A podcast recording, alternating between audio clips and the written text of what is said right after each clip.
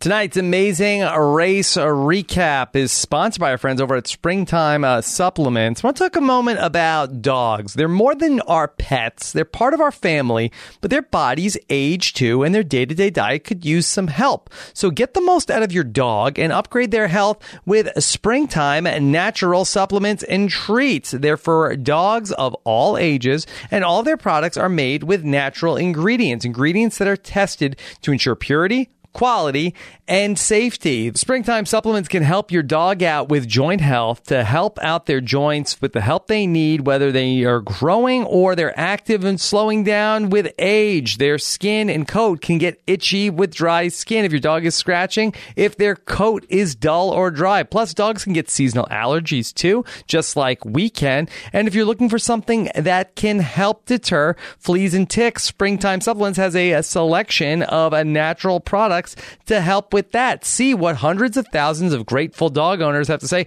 about springtime natural dog supplements and treats to help your dog live a longer and happier life. Go to springtime.com slash RHAP to get free shipping on your first order and learn how you can save up to 55%. Podcast listeners are going to get free shipping on their first order with the promo code RHAP when you visit springtime.com. Save up to 55% with the promo code RHAP when you go to springtime.com com slash RHAP.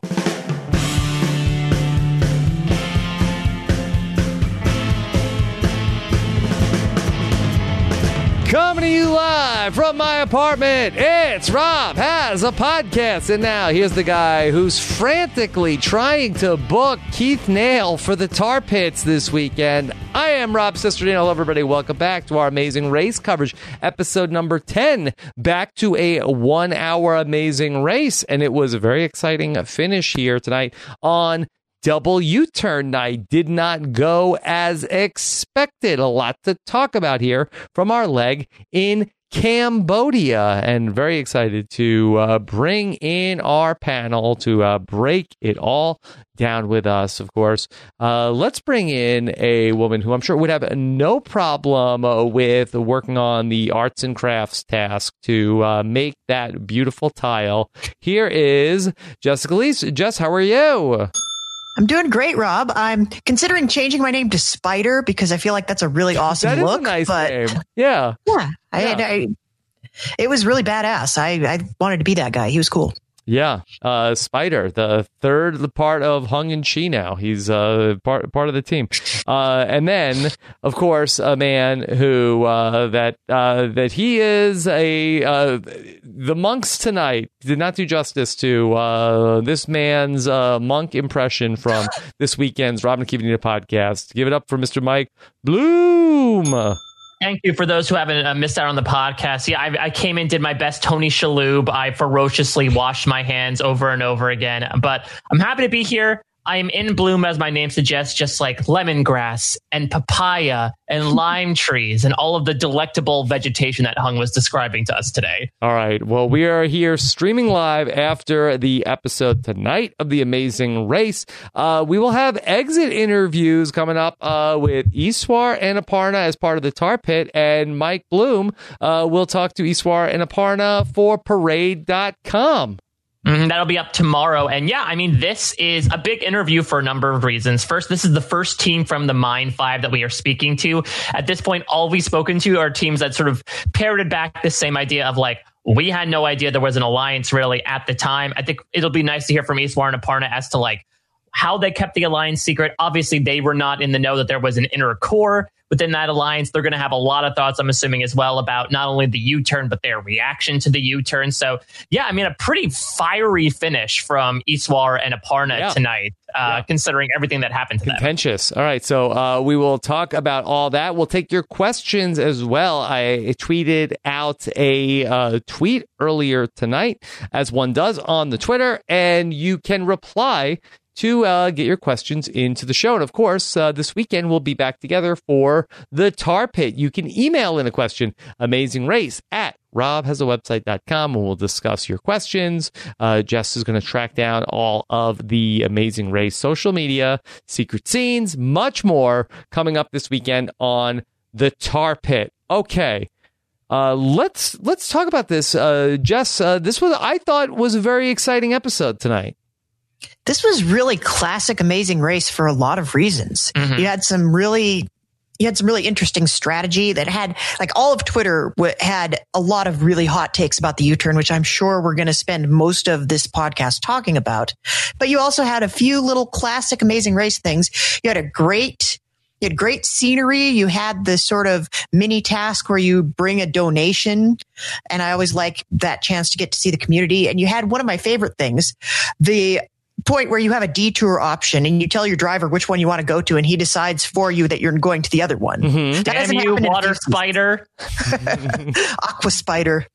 Yeah, uh, and a really exciting finish because that I, I we I think we all thought coming into tonight. Okay, Mike, it's going to be that we know how this is going. Mine five, we're going to down to the mine three, and then uh, D'Angelo and Gary are getting the W turn, and they're going out, and they're going to be the team that gets eliminated. And uh, that was not what happened. And then it did look like for a while that Gary and D'Angelo would, in fact, be eliminated tonight, just uh, not at, at the uh, reason of being W turn.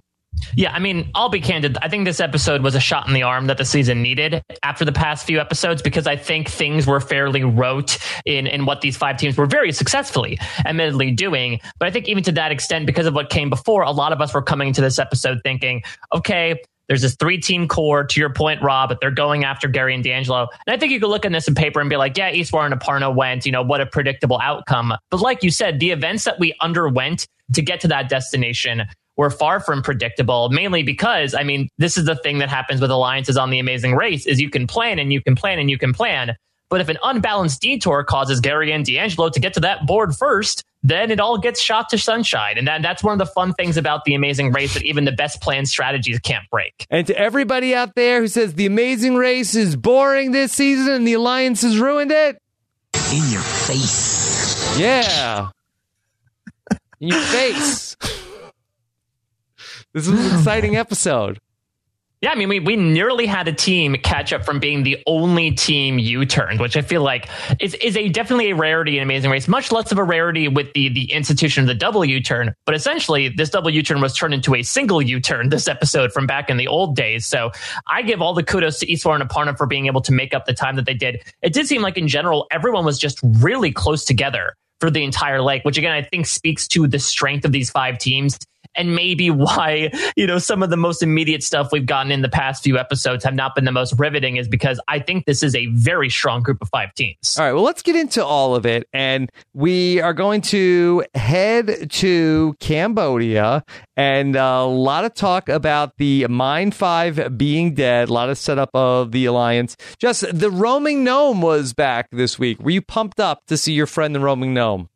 I love the roaming gnome. I mean, I don't love him as much as I used to when he used to live tweet the episodes and engage with the viewers, but you, you can't not love the roaming gnome. He's a part of the amazing race. Everybody loves the roaming gnome.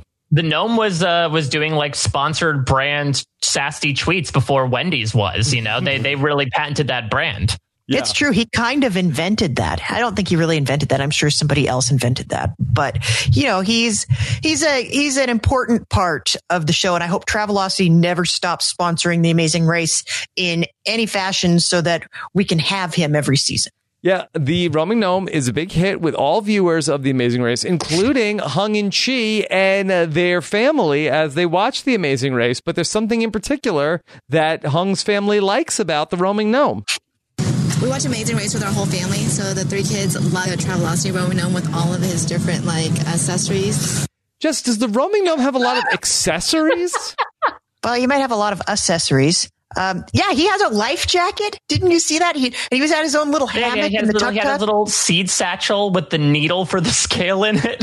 Yeah, Yeah. he holds he holds out a little miniature clue, and apparently he hands it to you. But I'm Like pretty sure that figure. the gnome does not move. I Doesn't have the listen. kung We, grip. We're encroaching on the holiday season. I don't see why Travelocity can't make a roaming gnome action figure. It seems like it's going to be the hit in households everywhere. Are, are do we think that like the gnome is to Amazing Race as like animals are to Survivor when it comes to kids' interests in these reality shows? Like they pick on this one thing that they really are obsessed with.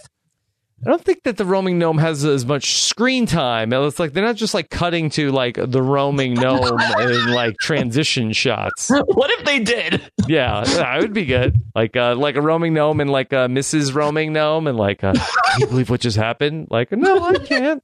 I would, I would sincerely love that if, like, Austin Powers style, like, cut to little interstitials of the roaming gnome just like walking along and doing things on the way to other tasks. Are, are you referencing like the laugh-in style Yes. psychedelic dance number? Are we getting one of those from the roaming gnome? Yes. Should it be two roaming gnomes or should it be uh, Phil interacting with the uh, roaming gnome a la like a uh, Shari Lewis and Lamb Chop?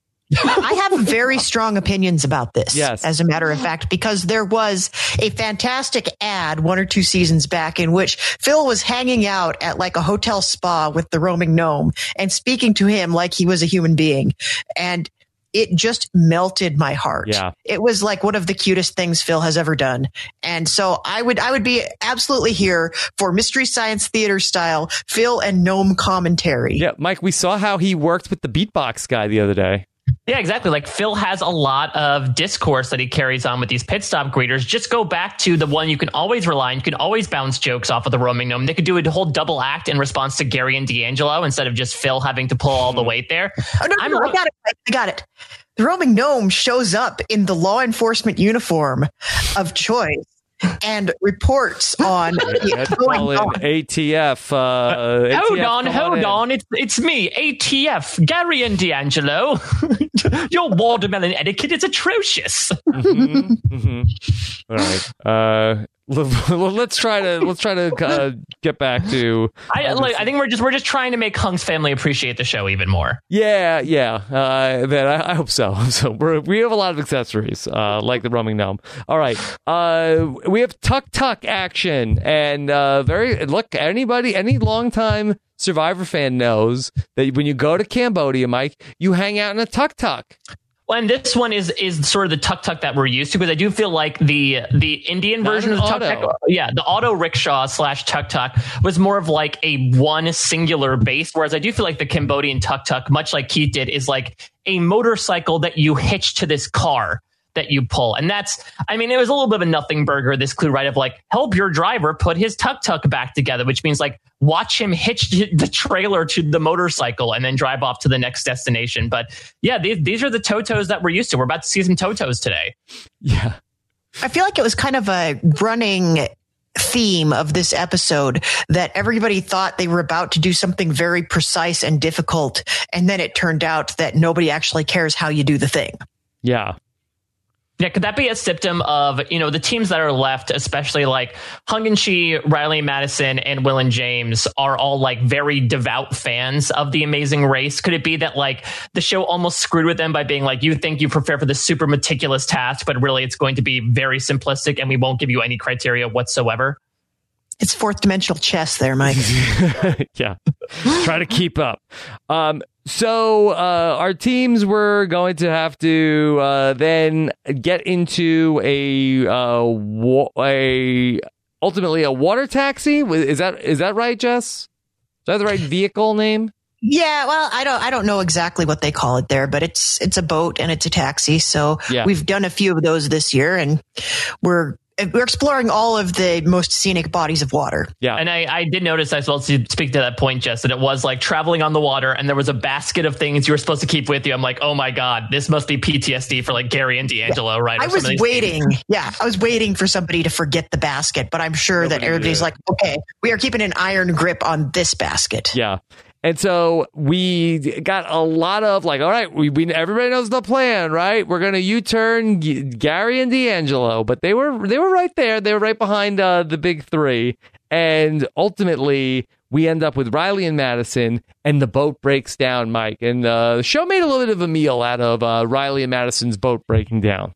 A meal, Rob. It was an entire Thanksgiving dinner. If you watched all the promos, when like the, the next time on every single commercial, the hmm. preview for the episode was all about Riley and Madison's boat breaking down. You would think this was like the thing that would determine the fate of their game. Nope. Commercial breaks done. The boat starts back up again somehow. It seemed like there was a lot of black smoke pluming out of that thing if they were able to get it Smoke started. Mike. Yeah, I mean, or like the Pope's being determined in there. I'm hmm. glad they were able to get it fixed and, and move That's on. But smoke.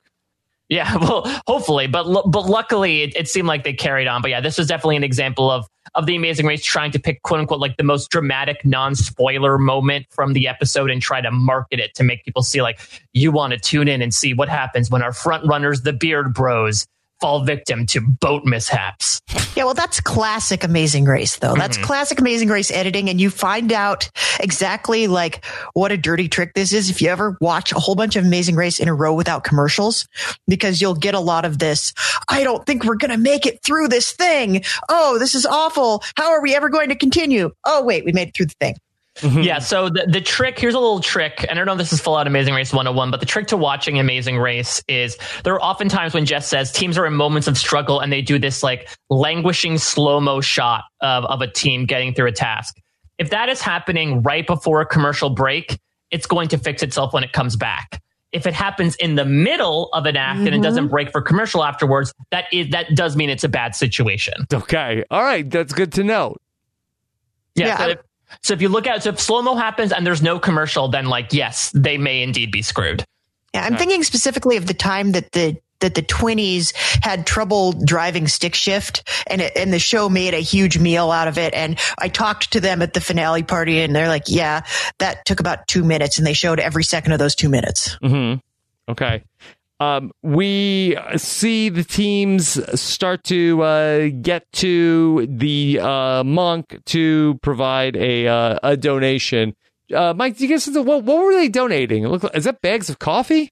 It looked like a looks like a couple of bags of chips and bags of coffee. I mean, listen, people people need those things. So Yeah. I wasn't sure if it was like shoes or clothes. I mean, talk about Amazing Race flashbacks. My mind was going back to uh, Amazing Race 19, the infamous double elimination episode that felled poor Ethan and Jenna when like nine teams got penalties for not donating all their money to the orphans on the way to the pit stop. Like whenever I think about charitable causes on the Amazing Race, as great as they may be, my mind always goes back to that very bad moment. Yes.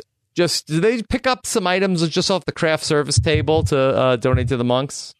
Yeah, it's possible they were like, uh, "We need to have something to bring to the monks," and like they send their PA out to the supermarket and like just get like Yeah. just get like ten of everything, and we'll just put it in a basket. Yeah. And Mike, luckily, uh, the monk did not reply with, uh, "Would you like to be a land animal, a sea animal, or an Yeah. air animal?" The, the ultimate detour is, you know, you, Yeah. it's fish or farm. You turn into a fish or you turn into a farm animal yeah. And- or a tree. That's the U-turn. Is like you have to. That's the yield. Actually, is you turn into a tree for twenty minutes. Mm, okay.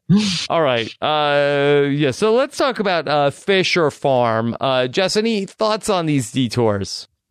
Well, it seemed like one of these classic scenarios. And again, I've been watching a fair amount of Pluto TV Amazing Race ambient channel. Yes. Which is like the most comforting thing on the planet. Like you just put on your Pluto and in the background you got Phil going on and you can you don't have to really pay attention to it because everybody has seen them all. But anyway, Phil used to do a thing. Pluto TV, uh, all Amazing Race 24 7, and Mhm. also uh, all Survivor 24 7. I also heard uh, all Prices is Right 24 7 also. Yeah. Also, all Star Barker Trek, era. All, all Star Trek twenty four seven. Yeah. Yeah.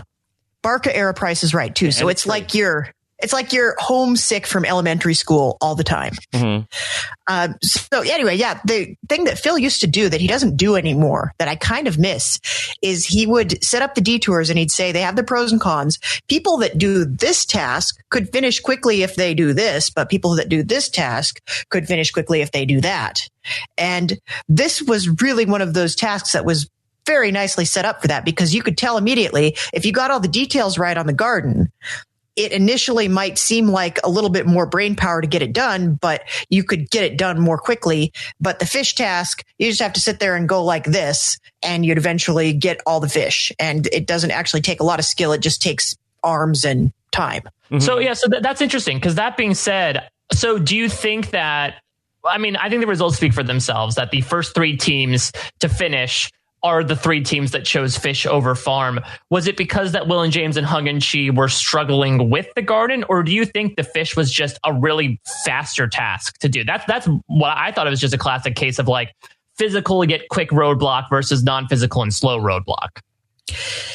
Yeah, I mean, I don't think, I think everybody finished around the same time. I think it was a pretty well balanced roadblock in that regard, but I think that, I think you could look at those tasks and you know which one you should be doing. Mm-hmm. And I think that I I think that a little bit of brute force is going to get you through that fish task faster. So obviously, if you are a professional athlete or, you know, people that are very committed to a sport that they never win, you're still going to be pretty buff. So you can go do that one. And it, indeed, it looked like the professional athletes got through that a little bit more quicker than the siblings who are computer engineers, you know? Mm-hmm. Okay. So uh, the teams uh, made it through the uh, fishing net challenge, and I guess the drama there was just going to be, you know, could uh, Riley and Madison, uh, you know, get out in front of uh, Gary and D'Angelo to enact the double U-turn plan, but Gary and D'Angelo end up getting through it pretty quickly, and they both get out at the same time, and they head to the U- double U turn board. All right, uh, Jess, do you want to uh, pick things up here? Okay, I will. I will break down this decision. Uh, so the quick the quick recap version of what happens is Gary and D'Angelo arrive at the board like a second before Riley and Madison, and Riley and Madison, who are going to U-turn Team NFL, now can't do that because they're right in their faces and they're ahead of them. So what they do instead is Gary and D'Angelo U-turn Aparna and Eswar. And then in order to keep Aparna and Eswar for then arriving at the board and U-turning either Will and James or Hung and Chi, the Volley Bros then U-turn Gary and D'Angelo, who are already in front of them. And then the, the term is coined burning the board.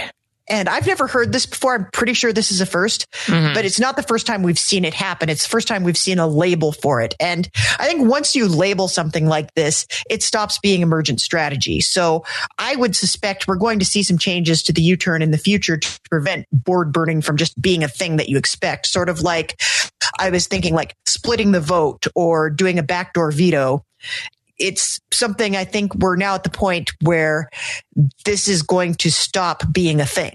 Um, I, I, would be curious to know what you two think of this. And I also want to know if you think that this was good strategy or bad strategy, because there were a lot of people that were really, really angry at this move. Well, so I'll be completely candid. I think the the reason why people think it's a bad move is because they're I think their opinion's a little influenced by the fact that we are seeing, seeing a clear alliance of 3 mm-hmm. that they are not in the know of. And they're like, why aren't you doing it? It's very clearly obvious. A, they don't know about it. And B, this is 100% the safest thing to do because, like you said, Jess, you haven't seen Will and James or Hung and Chi. For Gary and D'Angelo, right. Will and James and Hung and Chi were out in front of them this entire leg so far. For all they know, they could be inadvertently burning the board by you turning one of them. They have no idea if they're behind them whatsoever who is guaranteed to be behind them right now? Eswar and Aparna. And they even verbalize this of like, it's going to have us stay a little bit far ahead. D'Angelo verbalizes it really well at the roadblock of like, mm-hmm. hey, if I didn't U turn you, I would be in last place right now, which definitely would be the case. It, it's less so about like, hey, let's strike at this inner core of three teams that we don't know about right now, and more so about, we need to stay one step ahead in this race. And if we know at least one team is behind us, the the obvious thing to do right now is to U-turn that one team we know is behind us rather than take a shot at a team where we have no idea where they are in relation to us. Would right. it break the game if you could not U-turn a team that was ahead of you? That if you had the information of what place you were in, would that break the game, Jess? It would break the game, Rob, and here's why. There is no game function where you are allowed to really know how many teams are ahead of you, who is particularly. I thought about this a lot actually over the course mm. of hmm. this episode. Could we make it so that once you passed the U-turn block, you took your name out of the running? Like you take your little sticker out and keep going. And I think this would break the game because at that point, that gives everybody the information of who's ahead of you or behind you. And I think that changes things. I mean, on one level, you do know most of the mm-hmm. time. You have some clue, but on the other hand, there's a little bit of strategy that you can employ at that point. And you do see people, a lot of inadvertent board burning that goes away at that point. And you also would have the drama of somebody in last place showing up to the U-turn board and looking at it and being like, well, I, we were in last place already and now we're completely screwed and there's nothing we can do about it. And then you don't get them for editing purposes. Doesn't really ruin them from a game standpoint, but from editing purposes, it kind of, it kind of dumps on that team. Like imagine like Kaylin and Haley, for example, being in the last place and getting repeatedly yielded. At a certain point, they kind of stopped trying and you don't want your teams to ever stop trying. They always need to have that feeling that they could be doing something to help themselves. How about this? Uh, Riley and Madison, Mike, do you feel like did they let Gary and D'Angelo reach the board first so that they would get the blood on their hands as opposed to being the U-turners? I mean, it's a good call because even before the, you know, Gary and D'Angelo beat them to the, the mat, apparently, you know, Riley and Madison were saying like, Hey, these guys are right behind us. Uh, we cannot you turn them straight to their faces. I mean, not only again, is this going uh, against their whole little apparent nice guys credo, it's also, Hey, Gary and Daniel can immediately follow it up by being like, okay, then I'm going to U-turn one of these other teams. And so if, if they are in the business of wanting to protect this three team core, which again, say what you want to, your your mileage may vary as to whether or not that is a good move or not. If that is their interest right now, they can't do it when Gary and D'Angelo are when they know Gary and D'Angelo are right behind them. So at that point, like sure, let them step on the mat first. You know, they're not going to directly go after you. You know that it seems like you you guys are cool at least. So let them sort of do the damage. They were also talking about you turning Eswar and Aparna. So like, why not have them take care of it? And mm-hmm. while Aparna was sort of decrying both teams at the U-turn board, if you notice when we get to the roadblock, yeah. and maybe it's because the, the volley bros weren't there, she had nothing but fury and fire for Gary and D'Angelo specifically. Uh, Jess, if you're Gary and D'Angelo, are you also a little bit when the uh, Riley and Madison are going to burn the board? Are you a little bit like, hey, what gives? Why why are you doing that? Because there is no other explanation other than, oh, well, we're just protecting Will and James and Hung and Chi I mean, that w- what was in it for Gary and D'Angelo that they did that? Well, Didn't they show their hand. A little bit they did, but it's also, it's not even necessarily saying we have a core alliance of three that we're trying to protect. It's just kind of saying we really, the team that you you turned is the team that we're most comfortable getting out of the game. Mm-hmm. And that doesn't necessarily fully tip their hand. That says we're still working with you because we're obviously not working against you at this point but we're also working with these other teams. Mm-hmm. And honestly, it could be a little results oriented to say this, but I don't think that this move totally breaks the game because you then, what if they get to the final three and either Hung and Chi or Will and James win the game because the Volley Bros have saved them? That's mm. going to they, they didn't just guarantee that they, they didn't just buy themselves a ticket to a million dollars here. They might have actually bought it for somebody else at this. Mm-hmm. Yeah, I mean, I, again, I, th- I, think if you put yourselves in the mind frame of if Gary and D'Angelo and the Volley Bros believe that the fish was the slower option, that they are the third and fourth teams to arrive right now, and you know that there's at least one team behind you, like might as well pursue that known option and and just so I, I feel like again, if Gary and D'Angelo were so focused on let's just, you know, Eswar and mm-hmm. Aparna, let, let's just push him down. I can understand why I'd be like, yeah, yeah, yeah, burn it. Uh, because that way, you know, we can just move on and not need to worry about Eswar and Aparna possibly pulling something and being able to use the U-turn as well. right. well. Right. Because then you have a team that is you want to make sure, like once you've used that U-turn, you want to make sure you don't see that team again mm-hmm. so that they don't have an opportunity to come after you and be upset. oh, wait, that kind of already happened, but there's not going to be another chance after this leg to affect some other damage on your game. Like all they really got, their, their one penalty for deploying this U-turn was they got yelled at a little bit. They yelled at a lot. Nobody likes to be yelled at. No, but. definitely not. Um, all right. Anything else on the double U turn in terms of uh, what happened here at the board? Yeah, so I mean, I guess to sort of circle back to the initial question that Jess asked and doing getting a little think tanky. I mean, is there a way? Is the best strategy to do to do do away with this emergent strategy is just to get rid of the U turn? That's a good question, Mike, but I don't love that I especially since they finally put the U-turn in the right place. I don't mm-hmm. want to. I don't want them to now. Yeah. You know. You know how many times the Amazing Race has taken a cool game feature and put it into the game incorrectly, and then decided it didn't work and gotten rid of it entirely. Yeah. Looking at yeah. you head to head. You know. Yeah. To me, I, I have always felt like that the double U turn is so severe. It really is almost mm-hmm. always a death sentence, and not not always, but I'd say probably about eighty percent of the time. Is that fair to say? Uh, yeah, I would say 80% of the time, at least one of the teams that gets U turned gets out. I wish that there was a way, you know, I, I love the strategy of it, but it does seem like it is just so deadly. What if instead of a double U turn, what if it's just that the, uh, it's like a double roadblock of, okay, uh, when you get to the roadblock, you don't have to make a tile, you have to make two tiles. Yes, this is something that happens. Yeah. This is something that happens in other countries, Rob. Okay. Um, Amazing Race Norway has this, and I think maybe another maybe another iteration of Amazing Race has it. It's called the handicap there. And it's basically you throw that in their face, and then when they get to the task, their task is a little bit harder. Mm-hmm. So there's one task that we've seen like every international edition of Amazing Race has done this task in India where you have to make bricks out of mm-hmm. cow dung and you have to make like 50 bricks. Mm-hmm. And when they did this on this international season, which I think was Norway, the handicap was then all of a sudden you had to make 75.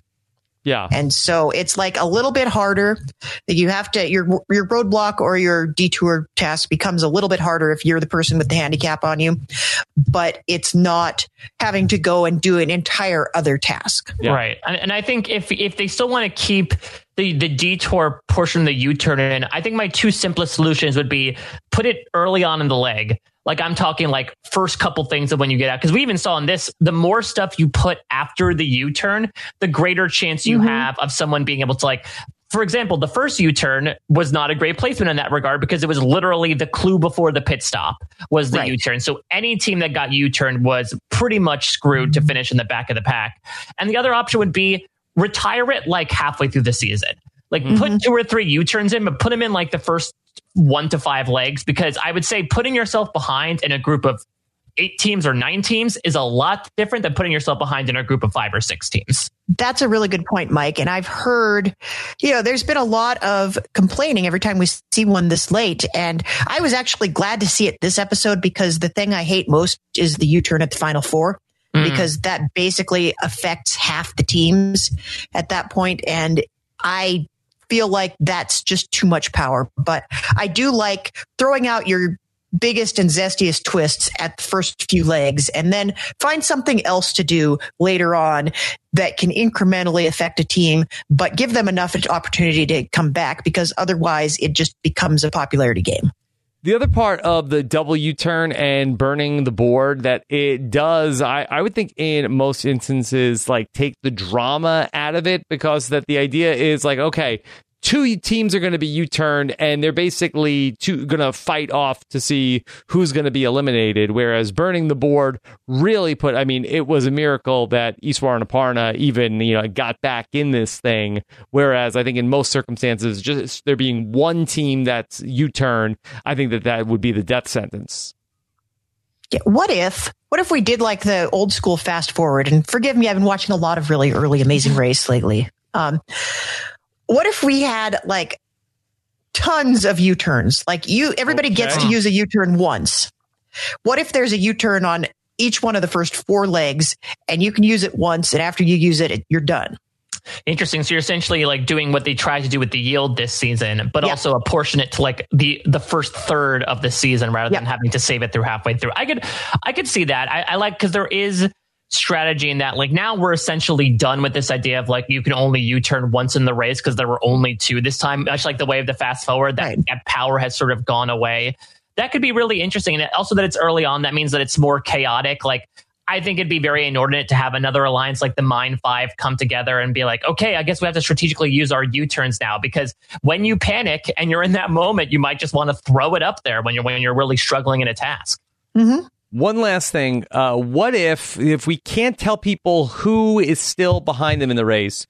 What if that somebody gets W turned and then the next team to arrive after the team that receives the W turn also is U turned? Could would, would that break the game, Jess? Oh, so it's sort of like you can throw the U turn up, but you don't know who you're U turning. Like it's the other side. well, the- no, you can U turn a person, but maybe the person that comes after that person is then U turn. So you're essentially throwing like tacks in the road behind you to whatever car little- you're going to drive a by. Mario Kart, yeah, it's like a a blind peel. double U turn Yeah. instead of a double blind U turn. yeah, So you could You- be really, yeah. you could be really screwing one of your alliance mates while you could screw be, somebody yeah. else. Or it could be two people you hate and you're just screwing them both. You hate everybody. Yeah, potentially. Okay. All right. I don't know that, I, that. So then, would it be if it was five teams and they you turned a, a, a partner in Eswar who finished third? Does that mean that the people who arrived in fourth, Fourth. and yes. fifth? no, U- no, just the just the next, just the team that comes in fourth. That'd be a weird little tango between Hung and Chi and Will and James between who steps on that mat. Yeah. You first. No, you first. Yeah. Okay. All right. A lot to think about for Amazing Race 33 uh, someday. All right. L- Uh, let's go back to planting and let's talk about what's going on because uh, it turns out that there was a little twist to getting through the planting task because uh, in one of those uh, accessories, Mike, the roaming gnome, you had to see uh, that he had something in his pocket. Seeds, baby. Yes. Uh, but hopefully, no like poppy seeds and sesame seeds were coming in out of Norm, Gnome Kalish's little satchel. But yeah, it was, all, it was all about those seeds. Though I know we got like a little question about this. I can't remember from who. I thought it was pretty lame that the task judge is like, okay, and now you must plant the gnome seeds. Like, I wanted the gnome seeds to be like the lube of the detour, right? Like the the the. Right. The, they're greasing the pans. The one thing that you they for the, the one impo- the one important thing that they forgot in the task. Like I wanted to be that one thing in the detour, but it seemed like they sort of just like steamrolled over that, but being like, oh yeah, and now remember remember to go to your gnome. Don't forget about that. yeah, don't forget. Well, that's something that we saw in Amazing Race Canada a lot more often, where like half the tasks they'd be like, "Oh, something is wrong with your thing, and we're not going to tell you what it is," and then the other half, it's like, "Well, you need to do that, that, and that, and then you'll be fine." Your car horn. And yeah, th- hook up the car horn. It's like, are they telling you to hook up the car horn or not? And in this case, the seeds are the car horn. Yes. Uh, well, anytime they're talking about seeds, my ears uh, perked up. But uh, Will, Will and James were talking about the seeds. Plant the seeds, baby. Let's do it. Yes. Uh, wow. If you, Two if you- years ago, they predicted Jordan Kalish's meme. Yes. Li- li- listen. The seeds, baby. Yeah. Plant the seeds, babe. The seeds, baby. Yeah. Is that is that like close enough, or do we think that is an entirely different brand than Seeds Baby? Mm, yeah. It's close. When are we getting merch that says "Seeds Baby" on I it? I am working on it. I am working on it. Okay. you better be. Hang I will there. buy that. Just Hang just get there. seeds packets of lemongrass, lime trees, papaya. Oh God, Okay. I'm gonna have to go design this now. Thanks. Okay. Let's uh, then start to talk about okay, uh, who thinks they can fit the mold? Um, Mike is fit. Who, who thinks they can fit the mold? Is this a uh, a common phrase? Is this an idiom? Yeah, I mean, I think break the mold is more common. Yeah. So I guess you have to. It's sort of like, hey, have you ever been whelmed? I know we get overwhelmed and underwhelmed. Like nobody really goes to that other side of the vernacular. So I guess fit the mold. Actually, I have heard the term fit the mold before. Like I can imagine on job interviews, like, let's see if you fit the mold for this company. Uh, though I think, you know, those molds are probably easier to get your hands around or get into than evidently a lot of these tile molds did. All I know is I'm no fan of mold. Okay, me and mold are not not good. Just I'm on mold patrol over here. Oh yeah, the you know the mold is the much less interesting Anderson Cooper free iteration of that. Yeah. Okay. Um, let's uh, get into this uh, task because it ended up being a real doozy uh, for the teams. Uh, we would see Riley working on it and DeAngelo working on it, and boy, just Gary was a real backseat driver from the, from the get go, and of course we know. He is, of course, a art collector and uh, a connoisseur of uh, all the finest things. Uh, DeAngelo was the pick, though, to do this, and he was not watching the demonstration. If only there was someone there to show you how to do the task correctly. Hmm. I, I really don't understand how this happened. And I thought for a second that if DeAngelo had indeed been the one to lose this, it really would have been poetic justice in a number of ways, not just the final destination of the whole steel drums thing in the very first leg.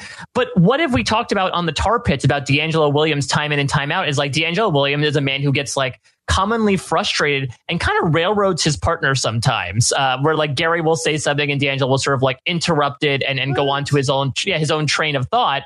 And that's sort of what happened here, right? DeAngelo walked over and was like, okay, I saw steps one and two. I sort of assume what three through seven are, and then walked away and didn't see like the key facets of the task. So I do think that while a little uh, repetitive, I do think I could feel Gary's frustration here, understandably so, because I would love to hear, inevitably we will, DeAngelo's side of all this. I'm sure he will have a fantastically entertaining POV behind it, but it really did look like from our perspective that he's like, okay, yeah, yeah, and you do this. Okay, I think I can figure the rest out. I'm good to go over and take care of this. I've got this. Yeah, just I've never seen a partner watching the roadblock that is so frustrated that is they're gonna go to sleep. They're gonna Gary's like, I'm gonna take a nap. I I can't watch this anymore.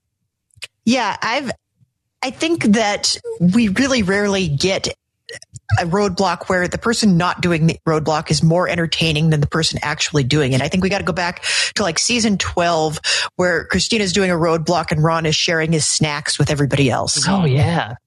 That was one of my favorites. But yeah, I, I think also who's going to make taking a nap entertaining more than Gary Barnidge? Mm-hmm. Yeah. He's kicking back like it's a video game chair after Thanksgiving and he's just going to take a siesta. Yeah. Um, eventually we're going to see uh, Will uh, and James show up. Will is going to work on it. Hung and Chi are going to show up, and uh, Chi is going to work on it. But uh, Gary is really holding court with all of the partners.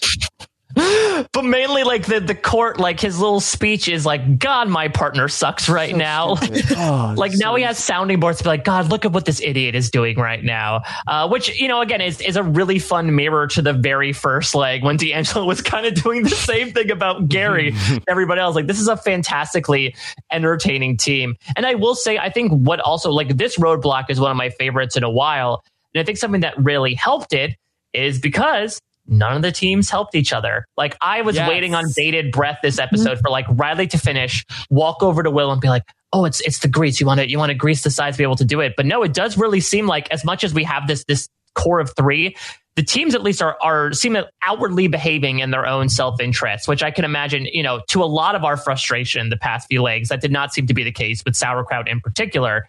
It seems like at least from an from an external perspective, we've seen a lot more of teams being like okay, I got my thing. I'm going to move on rather than hang back and tell a select number of people what the answer is. Jess, do you think that that was a modification of uh, the rules of the race for uh, this season?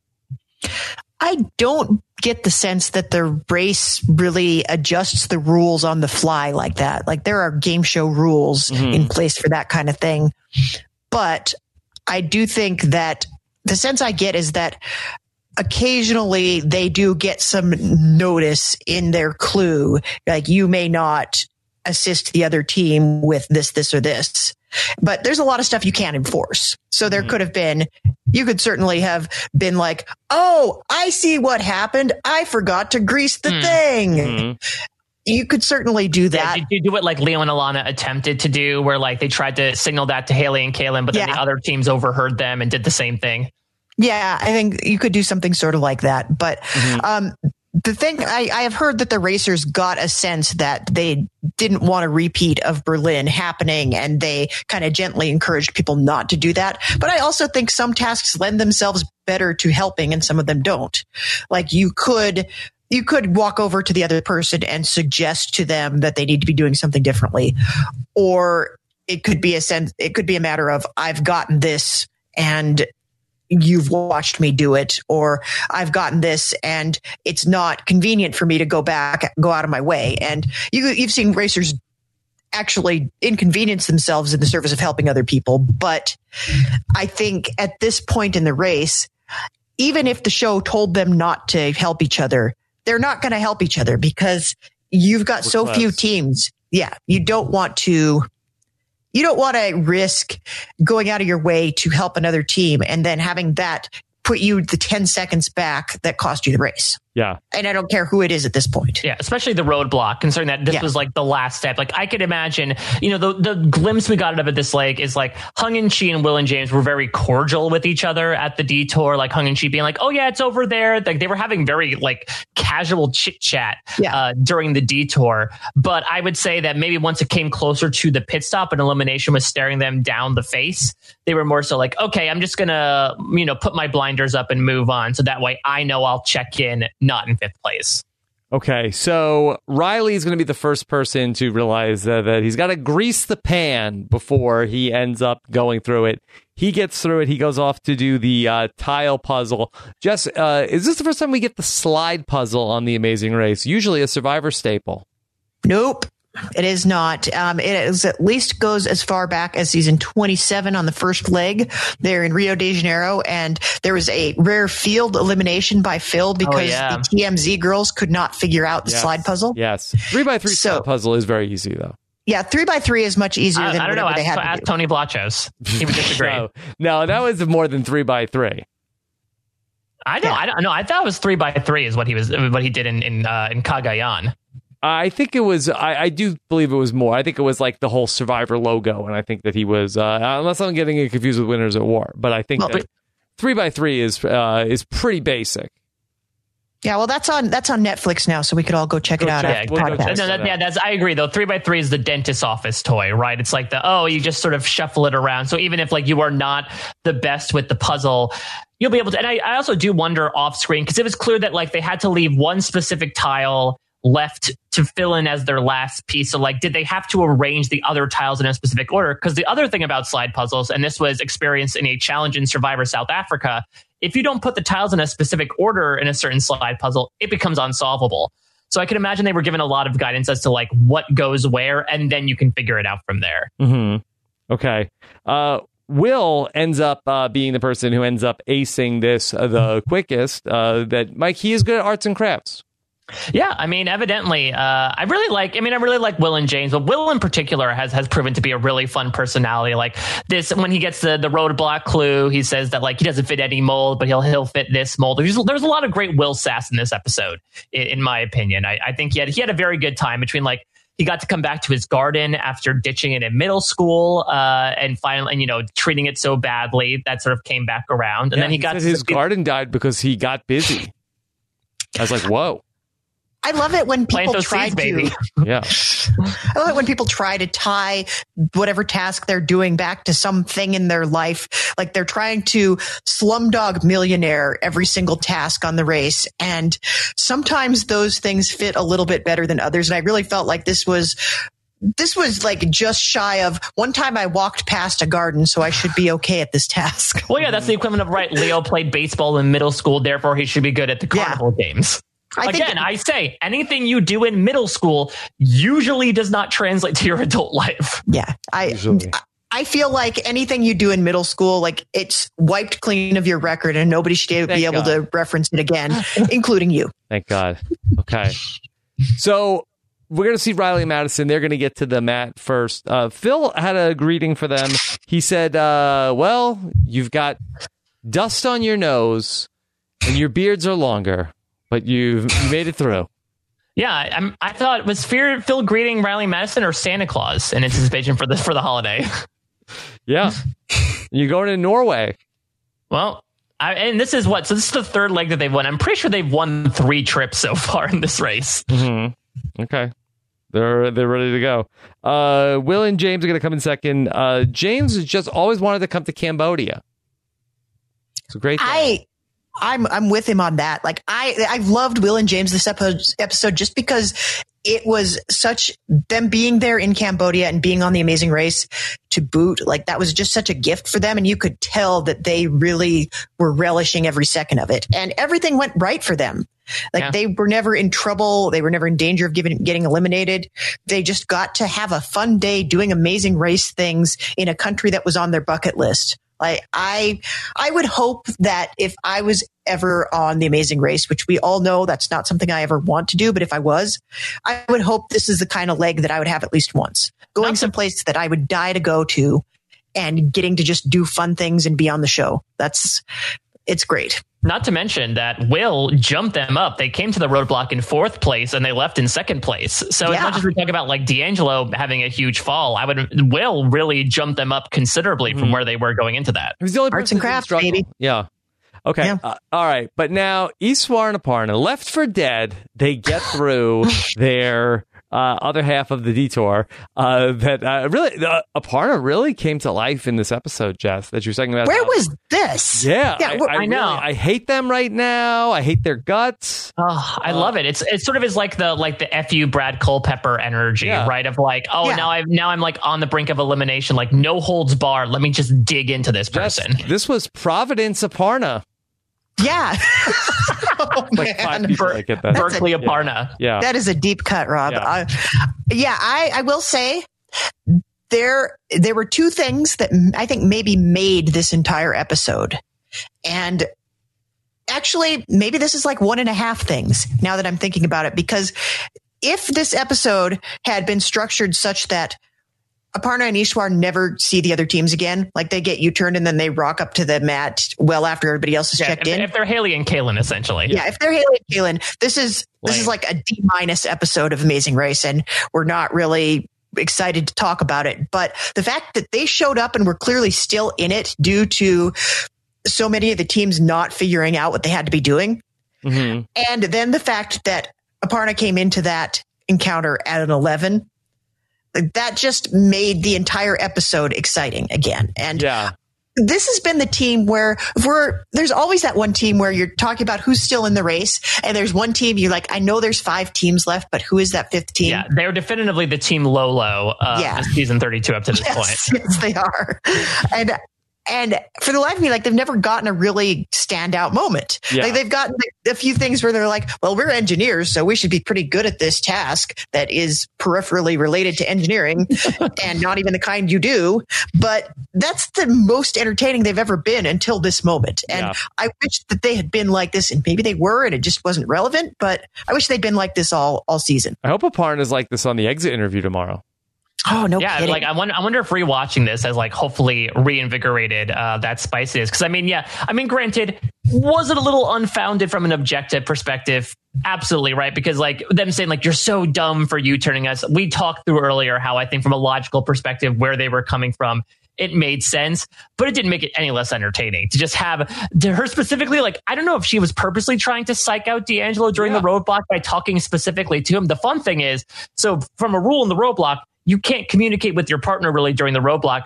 Doesn't necessarily, it's not against the rules to have you talk to somebody else's partner. Jess, I, I was wondering, is this emergent gameplay in the Amazing Race, or has this been done before in the past, where that rather than you know trying to like cheer on your partner, could you taunt another person while they're trying to complete the task? I don't think there's anything against the rules about that, but I do feel like I do feel like you might get spoken to. Mm. Well, because the, the only thing that I can really remember of this was not really during a roadblock, but it was during the infamous water slide uh, to the pit Mhm, stop yep. in season 15 when like the Globetrotters were doing so much trash talk to Mika and Canaan, knowing that like because she was so afraid of water slides, they just kept poking that bear so they could get ahead of her. Yeah. Yeah, that didn't make the greatest television, did it? Hmm. I mean, it, it did and it didn't. I, I I felt a little icky about it. Yeah. I I just think that you like uh, what's it called, Mike? Where you go to like to the the, the county fair and there's that guy that Oh, the dunk- the dunk tank, yeah. dunk tank guy. He's just like, uh, eh, come on, what, what, we, you, you can't hit this, idiot. Yeah, I mean, it's, it's essentially doing like a psych out from the movie Basketball, right? Of like, how can you really mess up the person as much? But luckily, Aparna wasn't like pretending to cut off her own finger or said that anyone was sleeping with a guy named Squeak. But yeah, it's very clear at this point. I, I do wonder if there was some some 4D chess going on with Aparna of like, this is going to be karma for DeAngelo. I'm just going to talk non-stop and just get in his ear the entire time so he can't concentrate on his task. Yeah. Oh, so great. Uh, I loved it. Um, eventually, Chi is going to get through it, and and then it looked like at one point, uh, Eswar just that he figured out uh, that you need to grease the pan. Yeah, he he figured it out, but then I'm not sure what exactly happened. It it really felt like you didn't get anything of what happened between Chi getting it and Eswar going to the slide Yeah. puzzle. Like, was DeAngelo just like a savant at the slide puzzle. Like we never saw him do it. What Yeah, I I think get- happened is that um, I don't think that Eswar ever got down how to make the tile. So I think that he got down the part about how to like, oh, I have to grease the pan. Like he picked that up way faster than DeAngelo did. And then by the time that DeAngelo had gone, he mastered making the tile. He just couldn't get it to unstick from uh, the, whatever you cook it on. So, Uh, so what you're saying is if they put their efforts together, it would have been the Ah. perfect roadblock competitor where they had both sides of the equation. Yeah, I, I just think that, and we'll find out tomorrow. But I, I just think that Eswar never nailed down how to make the tile right. It seemed like that he like uh, made he put the color in the wrong place. That he just uh, was not able to get that part down. I did like also that element of like the color by numbers part where you had to put the paint in the very specific parts of the design. I know that obviously the crux of it came down to greasing the pan beforehand, but I don't know. Again, I, I'm a pleb, but I was very intrigued by the, the process of in which tiles are made. It took me back to our tough as nails days from earlier this year of like, all you need to do is just sprinkle some cement on and then put it under the giant compression of these giant, Yes. like, uh, giant compress, and then you're able to create a tile. Just don't you feel like that this would have we could have got more out of this if Phil could have given us like uh 20 25 minutes on how tiles are made? I- I would have been- creating uh crafting tile. I would have been 110% here for that, Rob. Yeah, would have been great. Remember 15 years ago when we did a podcast with Phil about tough as nails? yeah, yeah. Uh, maybe again one day. Who knows? All right. So ultimately, uh, epic fake out attempt on the part of the Amazing Race as uh, we are trying to set up this race to the mat. They went for it, Mike. Uh, I, I, they didn't get me. But they went for it. They tried. They tried really hard to sell you. Gary and DeAngelo were not going to uh, get there in fourth place. Yeah, because they were distracted by the monks cutting down the tree, which has to be hmm. the weirdest. Like that would supersede, I think, what we talked about a couple of weeks ago of Jen from Keisha and Jen having to go to the bathroom before the pit stop. Like if Gary and DeAngelo were truly eliminated for that reason, that would be the most bonkers reason any team has ever been eliminated from the Amazing Race. Of oh yeah, a, a bunch of monks were blocking the road because they had a bulldozer to take down a tree that was sticking out. Yeah. Couldn't get couldn't get past it. A, a literal roadblock, Jess. Yeah. I, I mean, it really doesn't get more literal than that. Well, Yes. now I wonder. I mean, monks do dress in orange. Do they also like moonlight as construction workers? Yeah. Look, when you're a monk, you have to learn how to do a lot of things, You have to wear a lot of different hats. Um just but one robe. yes. Can you estimate how far behind Gary and DeAngelo, uh, Eswar and Aparna ultimately were? They were not at the mat together. They were not at the mat together. I think when you ask them, because, you know, that's always like when you're doing an exit interview, there's like the, the, the two questions you start with. What happened, guys? And how far behind do you think you were? Mm-hmm. They're going to It's like, say, oh, we were not even close. Like we were like five hours behind. Yeah. Either that or they say, I'm pretty sure it was just a couple of minutes. Yeah. And I think this is one of those instances where I think it was not that long, but it was long enough that you never saw them like running it out in a foot race. So Yeah. that could be 10 minutes. That could be 20 minutes.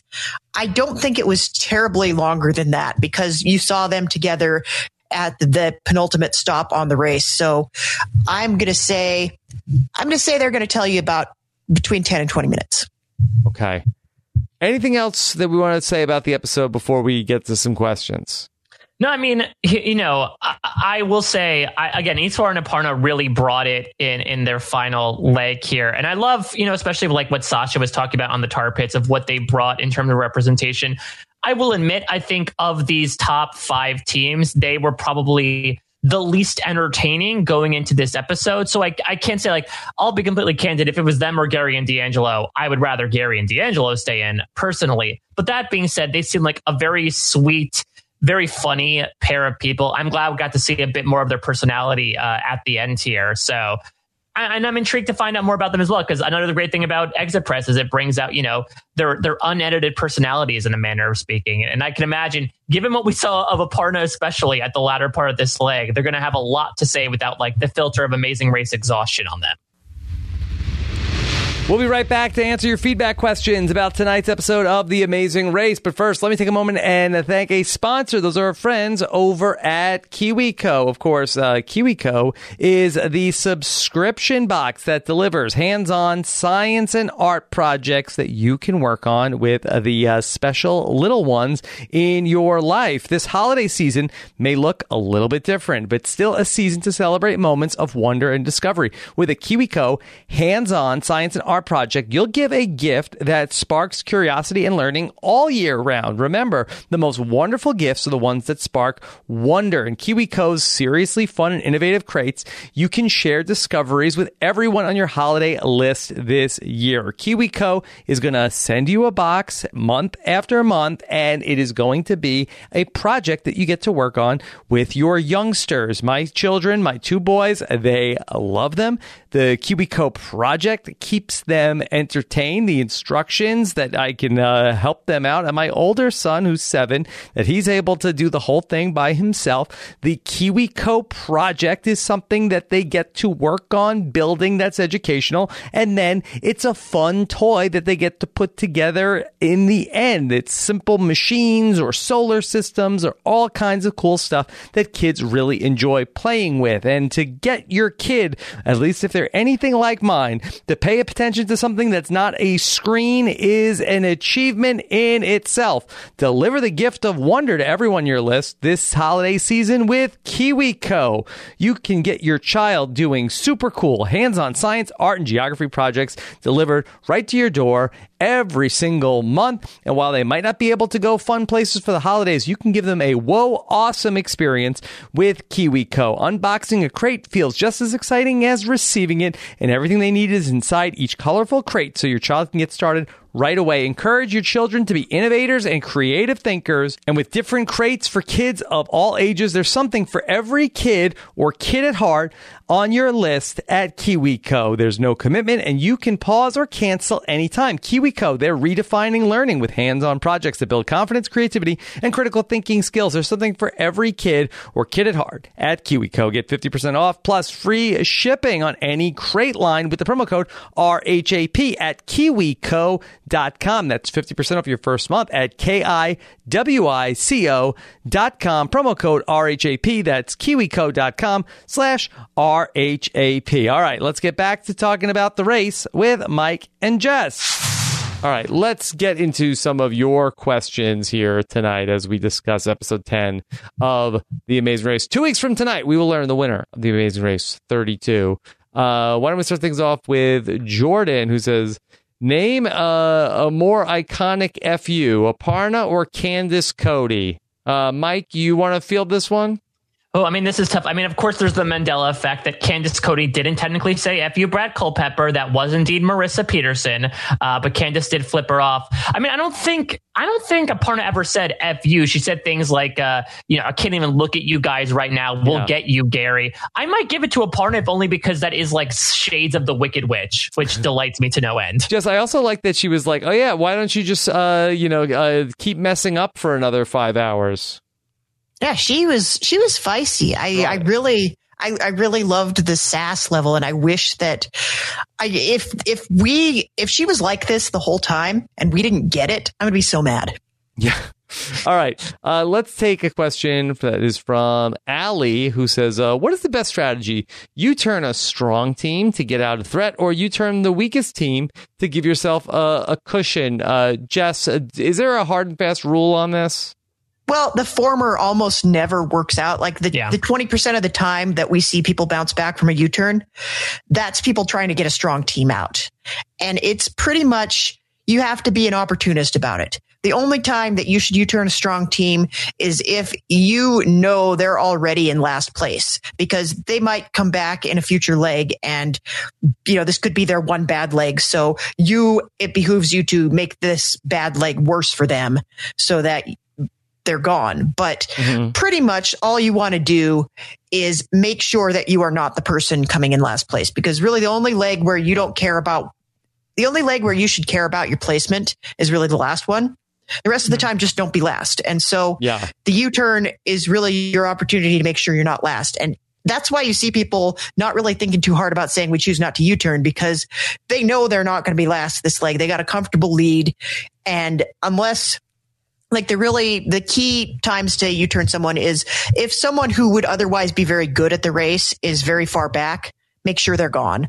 If somebody, if you yourself are about to be eliminated, if somebody is not further behind you, they can be gone. If somebody is a fair bit behind you and there's somebody you personally don't like, then you turn them. Mhm. But Yeah. those are your case studies. And to, and to prove Jess's point that the former almost never works, look to earlier this season when Will and James said Leo and Alana are a strong team. I shall U-turn today. And look what happened. Uh, like Jess said, it almost never works because the caveat of U-turning a strong team is because they're a strong team. They're almost always going to bounce back, or and or you turn a team directly behind them uh, just to like get them out and keep themselves in. Okay. Uh, let's take a question that is from Med, who says, I know they're in an alliance, but why do the volleyball bros uh, not see Will and James as their biggest threat? I think that they wasted an opportunity to get them out. Um, for whatever reason, I feel like that uh, teams feel like on the Amazing Race, hey, let's just get to the final three. Let's Yeah, just so get to the final three, and we'll we'll duke it out. Checking out the secret scenes that is very much the volley bros attitude. And they specifically they were talking some more about gary and d'angelo and they said like one of the reasons why we're not fans of gary and d'angelo's playing style is because we feel like they want to create the best playing field for them to win at the end. They care about the win we just want to get to the final three and then see what happens and you hit the nail on the head rob i think it just comes down to like a difference of philosophy about the game. Uh, and I think to Mets, you know, I think Mets sort of answers his own question with with his first five words there. Like the reason why the Volley Bros don't see Will and James as their biggest threat is because they feel like they could mutually benefit each, from each other and help each other out. So they don't necessarily see see that idea of like, well, they're a threat to win. More so like, we'll get to the end, and if they win, cool. If we win, even Yeah, cooler. they're used to even, not winning anything, Jess. yeah, even Yeah, more gnarly. That's not why they're here, I think. And I, I can see that back on philosophy. Dad's cookie business. Now that they know how to make chantilly cream. Mhm. Yeah, I would say. I don't know where I was going with this. You two went took it in Sorry. a different direction. Sorry about that. Took you off. Blame the cookie restaurant. you turned you. Um, that, uh, but for teams that have this philosophy, Jess, is this the right way that teams should approach the Amazing Race? Well, I think it's hard to say that you could go on this show and 100% feel like I'm going to do everything it takes to win because it is uh, the real prize is the friends you make along the way, right? So true. so so basically i think you are in this amazing once in a lifetime experience and i think it would be really hard to have your head so far in the game that all you're doing like every move you make at every point is just to further your own goals to get a million dollars and i think there's very few people that have done it i think the only person that might have arguably been in that groove the whole time is boston rob mm-hmm. because that's the kind of person he is but i think you you're really you're thinking a lot about not just you know how how much further you can get and how much more of this you can enjoy. I think the million dollars at a certain point you kind of forget it's there. Mhm. you are thinking more about like how am i going to prolong my own enjoyment of this? And what is the scenario that i want to see happen? And i think that's where you get into this final three thinking of i want the people i like best to be in the final three. I don't think there's any kind of iron sharpens iron thing going on here or even a thought about who i want to see win. It's really i want to get to the finals and i want my friends to come to the finals with me. Okay, let's take this question. This is from Abby. Wasn't the pit stop uh, for this leg the temple that they went to at the start of Survivor Cambodia? And they did a slide puzzle. Uh, this was a Survivor leg. Did they start off Survivor Cambodia at, at a temple, or did they went uh, to a reward challenge at a temple? there was the chinese food challenge No, or did they did they walk through it? Did they walk through a So they, so they, they may have walked through a temple, but they made the, a visit to a temple at the final seven, and Yeah. that was not that was Angkor Wat was the name was of that. Was it temple. Angkor Wat? I, I thought that I was trying to figure out which temple. This is not on Yeah. Wikipedia, but Angkor Wat is the really, really famous one, and I'm pretty sure that Survivor. I they went to maybe they did go to Angkor Wat like right at dawn or something. Yeah, there they, was had, one. they had they, they had an overnight trip at Angkor Wat. there was one where they had like they they had to go to a temple and eat Chinese food, and we're like, why are you eating Chinese food in Cambodia? And they were in a temple then, Mhm. and I was trying to figure out if that was yeah. if that was this Angkor Thom or if it was um it could have been like Bayon is another like it was the name of the tribe, and then they went to the actual Bayon location. Yeah. I I do not know. I would like somebody I to fact check this. that uh, I think that they did do like a walkthrough, like on the like they all traveled together. They were Mhm. voted in, and I, I think that maybe they did do like a walkthrough of a temple before they went to location Mhm. because they had so much extra time between when uh, they were out there. I think so. Don't make me go and rewatch this entire No, we season. could text Steven. We could text Steven. Uh, yeah, uh, let's. That's right. We we know some. No, but no, but. I, He I'm didn't go on I'm I'm reward. checking. I'm so according to Inside Survivor, which has a really fun uh, art, you know, series of articles called Survivor Wanderlust, where they actually go over all the locations that they've been to. Uh, they did indeed go to Angkor Wat for both the beginning as they walked through the temple, and then when they when Keith That's- Spencer and yeah. Wentworth went back. So Yeah. Okay. Angkor Wat it is. All right. Uh, But did did he list where the challenge was, where they got to spend the night in the temple? Yeah, that was Angkor Wat as well. That was also Angkor Wat. Okay. yeah. Okay. Uh, this is from Betsy, who says, "Can the watchdog teammate not offer the direction to uh, watch the example?" That is correct. That is correct. That's against Yeah, the rules. You will get a penalty. Anything that will instruct someone as to do the challenge is is against the rules. Even if it's like, hey, look over there. That is against the rules. They are very much against the the non uh, participating team member instructing really anyone whatsoever. And as Jess points out, we know that that tracks at least all the way back to Amazing Race 25. Though maybe it was more of an, an unwritten rule after those earlier seasons when teammates were just helping each other out of the wazoo. Just what's the penalty that we're looking at? Is it thirty minutes? Is it more? Is it more severe? I think it was 30 minutes in Uh, season then Gary should have 27. done it. He should have done it instead of taking the nap. I, I don't think this is not a this is not a an amazing race iteration that really rewards people for taking penalties and has not done so in a really long time. Uh, whereas you know that might that might fly on Amazing Race Canada. Plus, Rob, does Gary really want it to come back onto him as being the reason why they lost this game is because they guess took so. the 30 minute penalty? Like, he could very easily now have something over D'Angelo of like, hey, I didn't get us eliminated. If he does that, he becomes culpable as well. Mike, could Gary potentially uh, just uh, break into like a summer lovin' or something, and then uh, just like put a little earworm and you're like, why is he singing a song from Grease? Yeah, I think I think if he tapped out Morse code that said, "Hey, look at what the guy is doing," maybe that would be another great way to really get in his head. Mm-hmm. Okay. It was something really innocuous in 27 when they did that. And it was like almost, they didn't even, she didn't even think twice about saying it. So Mhm. I would say that you can't, you, you would have to be really, really stealthy Well, love about to your. get to Athens sometime. Well, like even yeah, even like in thirty, it was just like, hey, look at the letters, and that earned them a penalty. Yeah. With, with the basketball guys early on. So again, they like they draw a really thick line of what constitutes helping someone and what doesn't. Hmm. Okay. Let's take a another question from Med. Uh, why don't they let their teams book their flights anymore? Jess, you want to answer this in gift form or? I answered it in gift form already. Okay. Um, it was dollar dollar bills, y'all. yeah, it's too expensive. Too expensive. Okay. All right. Of course, you could check out uh, Amazing Race on Pluto TV if you want to see teams uh, book their own uh, plane tickets. Exactly. Yeah, and when teams in teams uh, instructing each other during roadblocks as well as the time gone by. Mm-hmm. Yeah, and and you can live in a world where there's always another there's a subsequent season of Amazing Race coming up and the world is not so on fire that they can't film it. That's very true, actually. Okay. All right. Uh, Steven has a question. Uh, would the right move for Gary and D'Angelo have been to yield the Beard Bros? Uh, they're a much stronger team than uh, than Eswar and Aparna, and it's likely that the Beards turn around and uh, yield Eswar and Aparna. I get the NFL's logic. Uh, boy, Mike, wouldn't that have been great television if uh, Gary and D'Angelo said, "We choose to U-turn uh, Riley and Madison"? Like what? Yeah, like, we're we're right here. I mean, We're right here. How could you do this?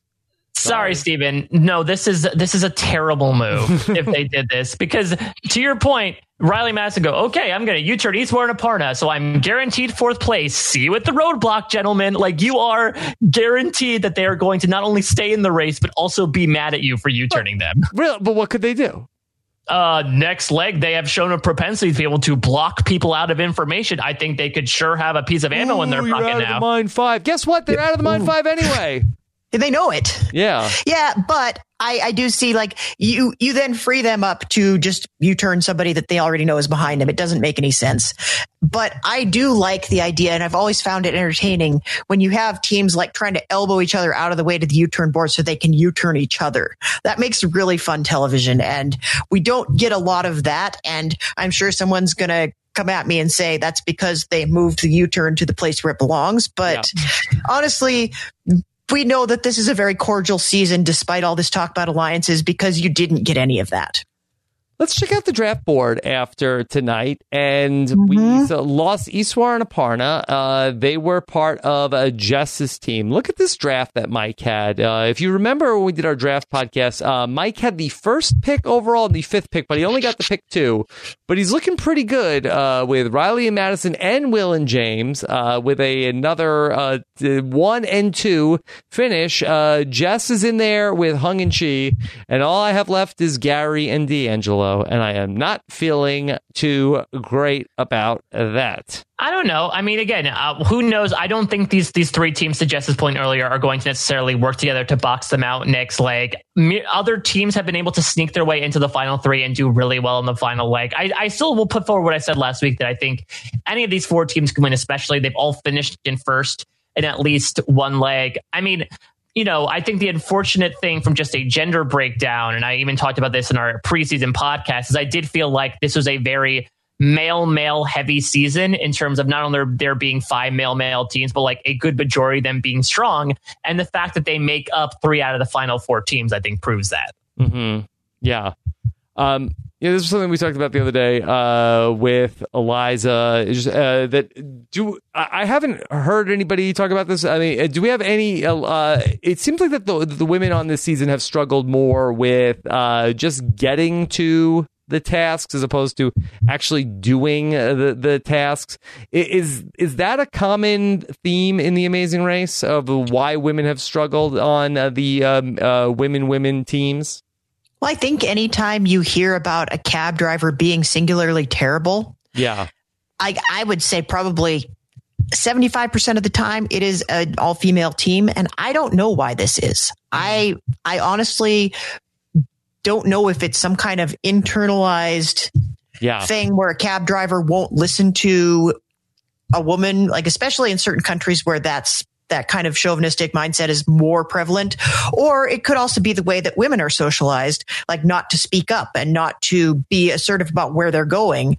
And, you know, even in a race for a million dollars, Yeah. you want, you still have this pressure on you to be perceived as polite Yeah. and there is a i don't know what the causes behind it are we can only speculate but i do notice that transportation difficulty that is not your fault has been the downfall of many female female teams in the recent in the recent seasons especially Yeah, I was thinking about this from. We had a question the other day on the feedback show that we didn't end up getting to. Uh, that was a- asking uh, this same question, and, and I wonder because a lot of times it's like these uh, loser cab drivers that end up getting the people. It's not like that the other No- no the- spider, it's that's not, for yeah, sure. It's not like Gary and D'Angelo actually knew how to get to a place, but you know they have a better cab driver than you know, uh, say uh, Michelle and Victoria could have had. Uh, is it possible that in some of these countries that people that the cab drivers themselves are saying like, okay, uh, let me pick up these guys as opposed to uh, these women for whatever reason, as opposed to maybe they're thinking like, oh, okay, I'm going to get tipped better,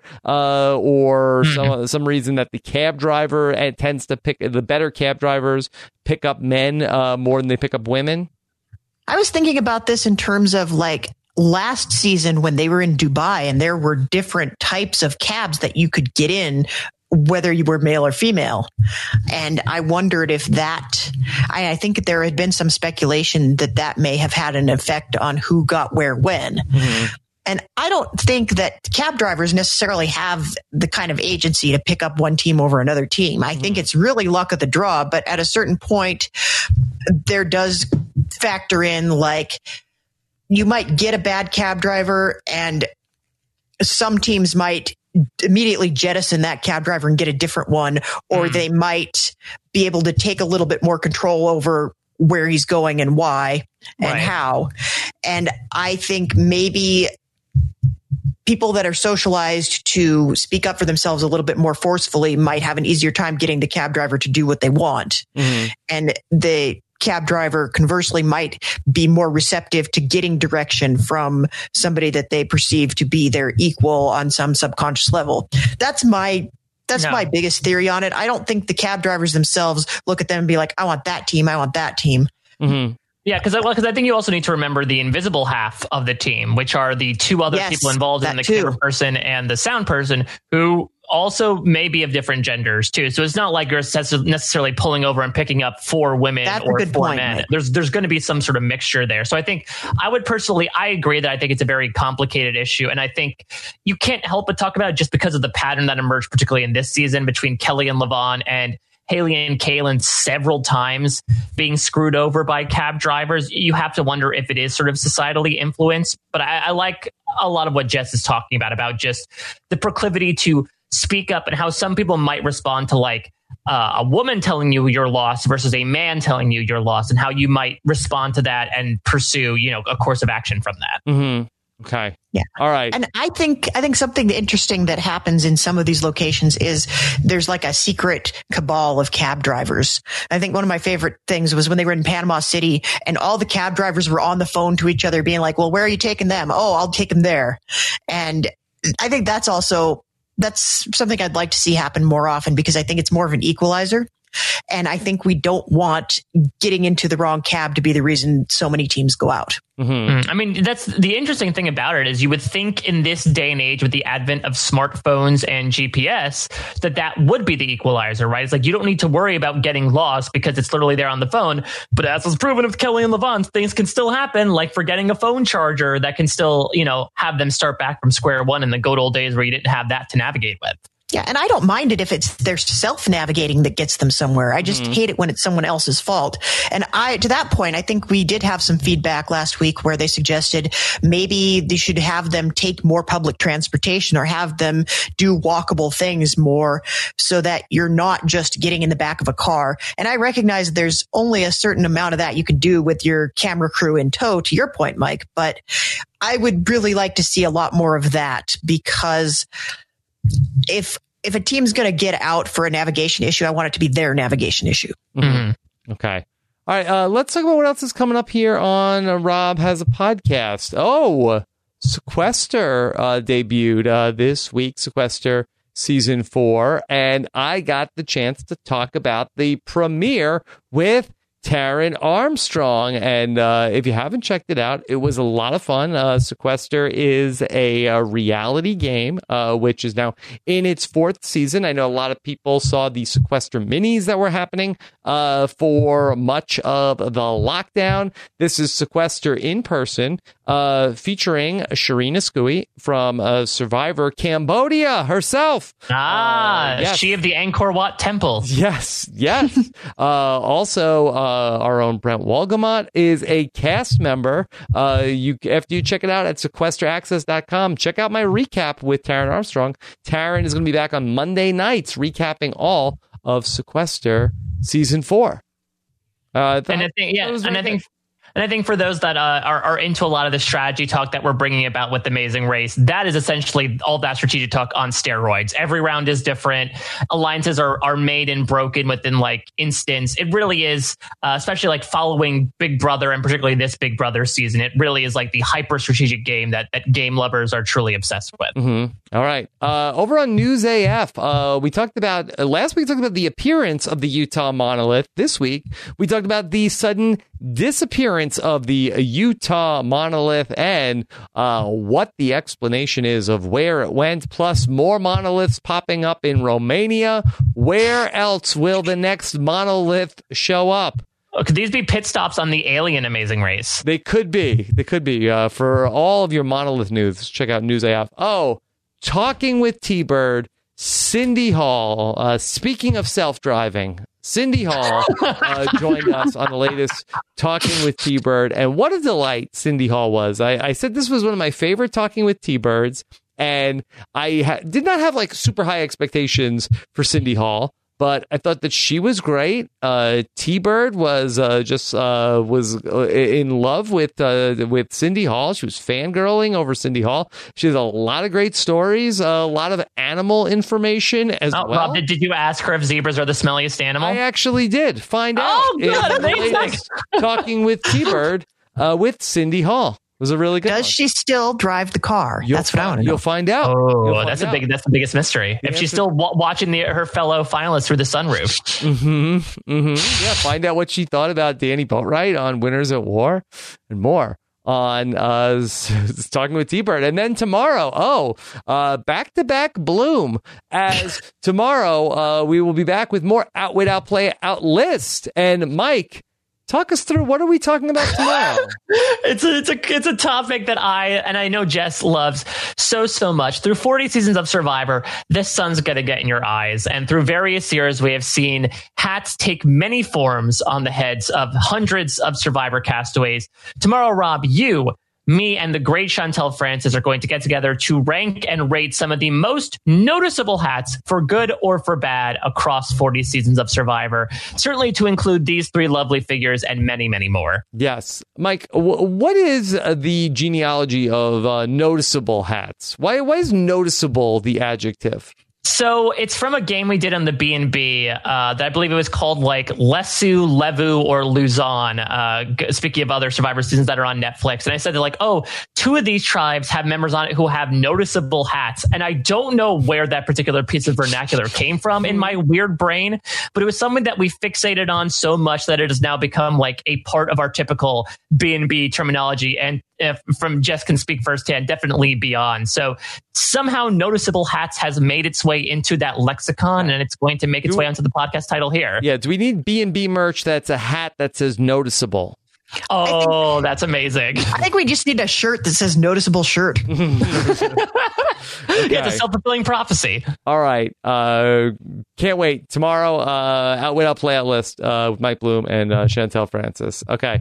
Then, oh, look at this. The American Ninja Warrior podcast is back. Uh, Taryn Lita will uh, wrap up season 12 of American Ninja Warrior in our Rahap Ups feed. Uh, and then, so, okay, first up, uh, Please Vakili is back to talk more 90 Day Fiance with uh, 90 Day Fiance the other way. But uh, we had a big exclusive announcement uh, during our patron cast the other night that the 90 Day Fiance regular season eight is going to be back on Sunday night, and uh, Puya is allowing me to sleep on his podcast couch as I will join him to cover this upcoming season of 90 Day Fiance. So uh, look for wow. that. We'll be we'll be dropping those in the main podcast feed. Puya and I will break down nine the new season of 90 Day Fiance kicking off on TLC as uh, Puya continues to cover 90 Day Fiance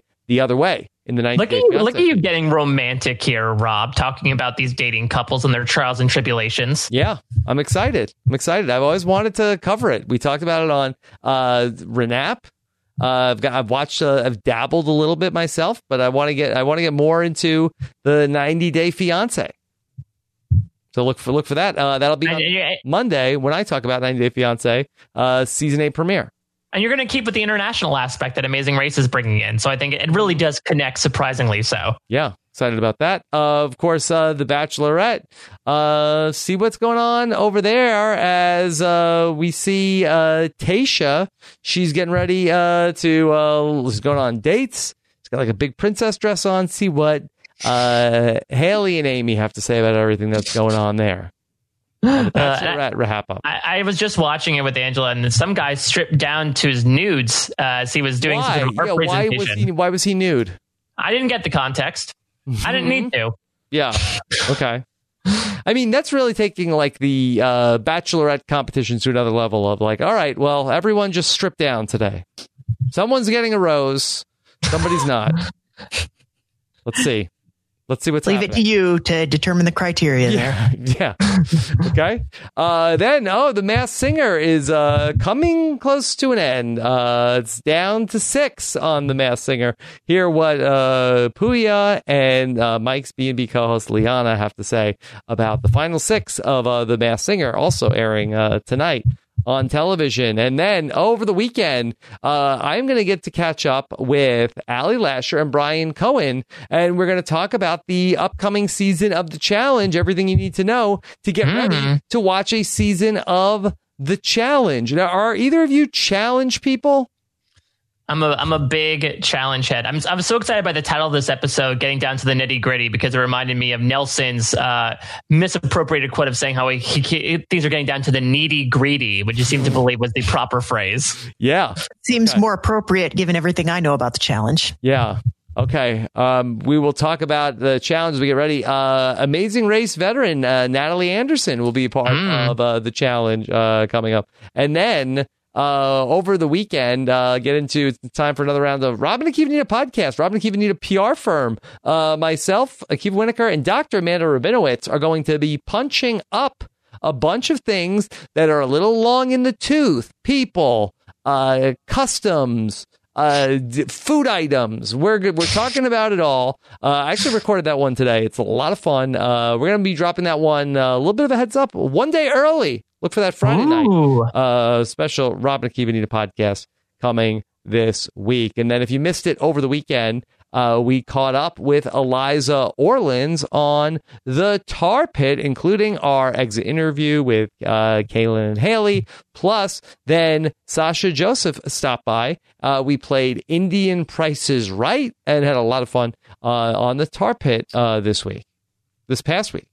Yeah, and I believe uh, congratulations to Eliza, who at the time of recording this, uh, it's a couple of hours old, but I believe she had a very successful uh, campaign event featuring many Amazing Race alumni, including three teams from this season. Yeah, and don't forget, we'll be back this weekend uh, for another round of the Tar Pit. Sending your questions, Amazing Race at robhaswebsite.com. Of course, hey, it's the start of another month. Great time to jump in and become a patron of Rob Has a Podcast. Help support all of this podcasting uh, that goes on. Become a part of our patron community over at robhasawebsite.com slash patron. Last night I did my uh, did four hours of calls uh, with the patrons on our monthly patron cast. Over the weekend, we'll be playing another round of patron family feud. Uh, you can get be a part of everything that's going on. Get our patron only podcast feed and everything we have going on in our patron community at robhasawebsite.com slash patron. All right.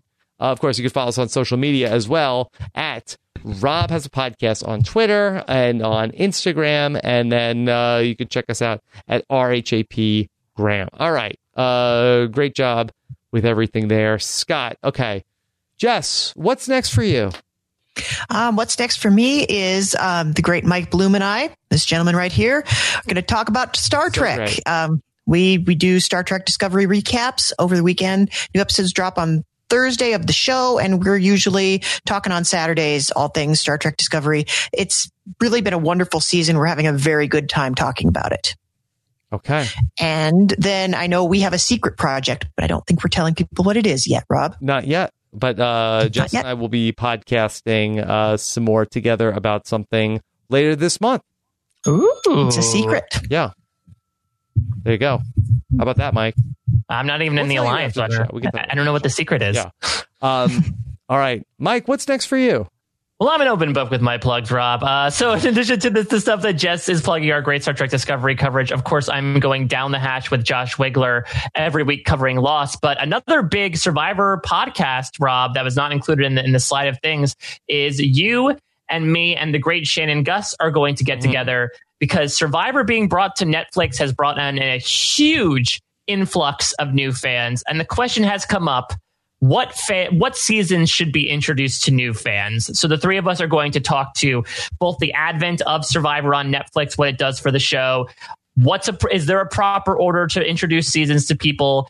If so, what should the order be? We're going to have a huge discussion around the process behind introducing Survivor to this bolstering community of new people, both celebrities and plebs who are looking to get more involved with the show after being so hooked on Heroes versus Villains and Cagayan. So that's going to be a lot of fun getting into uh, all of that with regards to maybe how Survivors fans can spend their next, you know, portion of time trying to to give out new seasons to watch for those that are looking to get on board with more stuff. Yeah, I uh, I'm still workshopping the name for that one. I I think I wanted to like help. I just I, I j- just watched Survivor for the first time.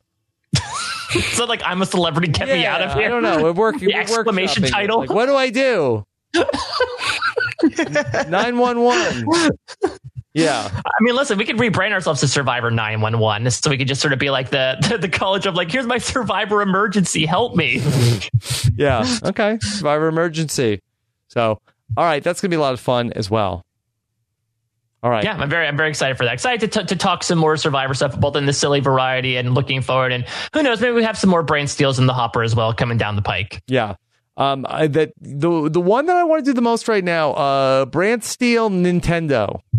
Okay, listen, I'm a, I'm a big Nintendo fan, so I am, a, for lack of a better term, game. Okay. All right. So, Mike, great job. Anything else you want to uh, uh, mention? No, so I mean, tomorrow, as I mentioned at the very beginning, I'll have my interview with Aparna and Eswar up, so be sure to check that out at parade.com. But I, I put it all out there uh, at a Mike Bloom type on Twitter. Okay. All right.